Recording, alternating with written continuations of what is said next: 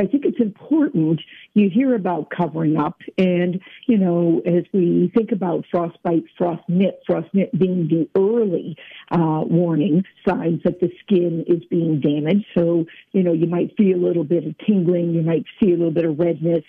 Um, you, you can tell that the skin is being affected, can occur even, Ray, at about 32 degrees Fahrenheit. You add a little bit of wind chill to that, and it doesn't take much um, to uh, really begin to damage the skin. And so, really important to know the temperatures, know how long you're going to be out there, and to really limit how long you're going to be out there because heading all the way to frostbite, which is injury to the skin and underlying tissue exposed to like I say, even 32 degrees Fahrenheit uh, temperature or less can really be um, somewhat uh, permanently damaging now for some folks. So one has to be really careful. It tends to really hit the areas that are the distal parts of our body. So areas that stick out, such as our nose, our ears, our fingers, our toes, our chin, cheeks, tend to really be very much the areas that tend to get this frost nip, which is the early process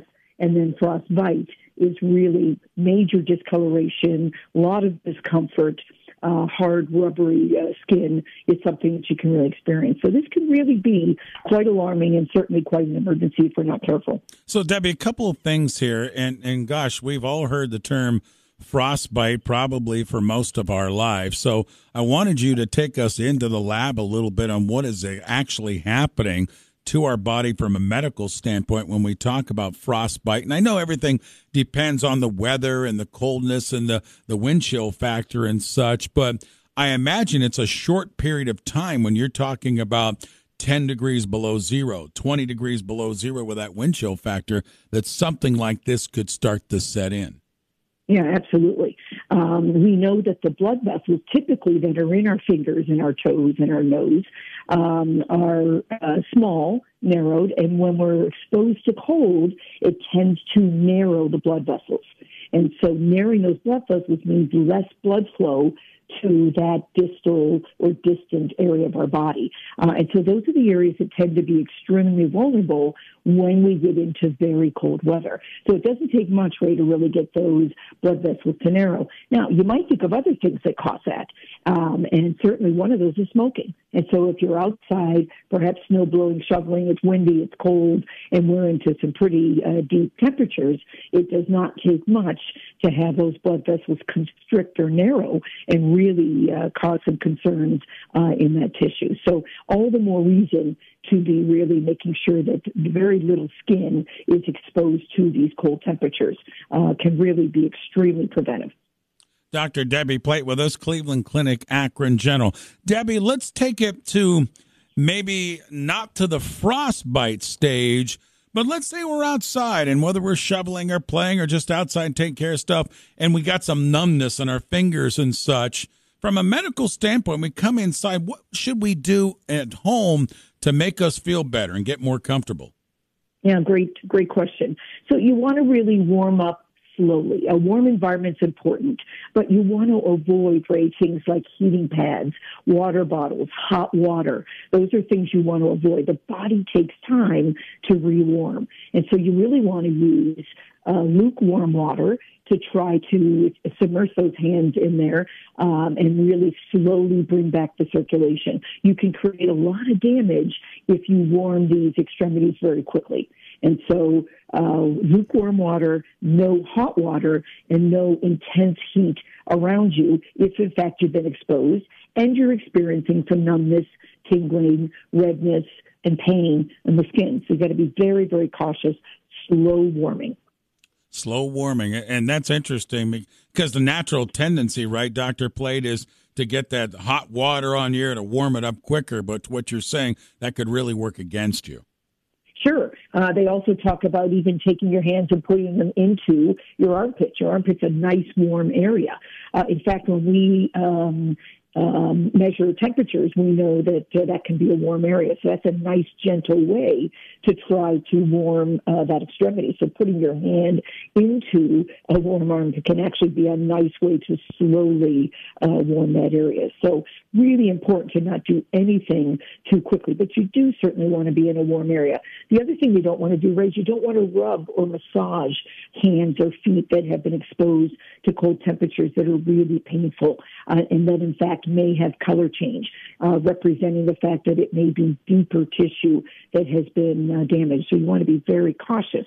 A lot of us will rub our hands together to try and warm up when we come in. If they're painful, numb, and red, that's the last thing you really want to do. You really want to try and just submerge them in lukewarm water to get those slowly heating back up again and to get that blood flow back into that area. Dr. Debbie Plate with us, Cleveland Clinic Akron General. Debbie, there's some members of my family when they get outside in the cold conditions, and I'm sure you've seen this with some of your patients, they come inside in a red rash sets in almost on the arms and sometimes the legs and such. And if we do get that situation, and I think you partially answered it there with that last answer, what do you do in those situations when you get some of that cold rash that sets in?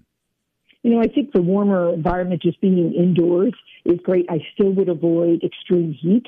Uh, but just being in that warmer environment, you're going to see things slowly come back to that normal uh, color that you're used to. But there is no question that that can be the beginnings of even a little bit of frost nip which is again the early stages of frostbite. And that's just where the superficial layers of the skin, the areas that you can see, are impacted.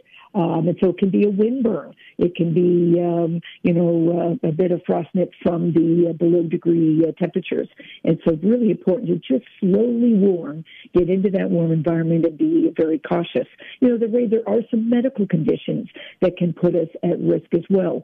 Malnutrition, dehydration. You and I are always talking about staying hydrated. And so if you're out working outside, you know it's cold, and you're not doing the best as far as water intake before you even go, this can put you at risk. And of course, certainly any kind of damp uh, moisture towards the skin, the first thing you want to do is remove that wet clothing when you come in because that can really put you at risk uh, and accelerate the frostbite situation. So, you know, uh, wanting to layer up if you're going out, they recommend sometimes two or three layers of loose fitting clothing so that the skin can breathe. It's protected, it can breathe, and you're not dealing with just one layer. They talk about sometimes even double socks, really trying to uh, protect that distant circulation, as we talked about with our hands and feet. Uh, mittens are better than gloves.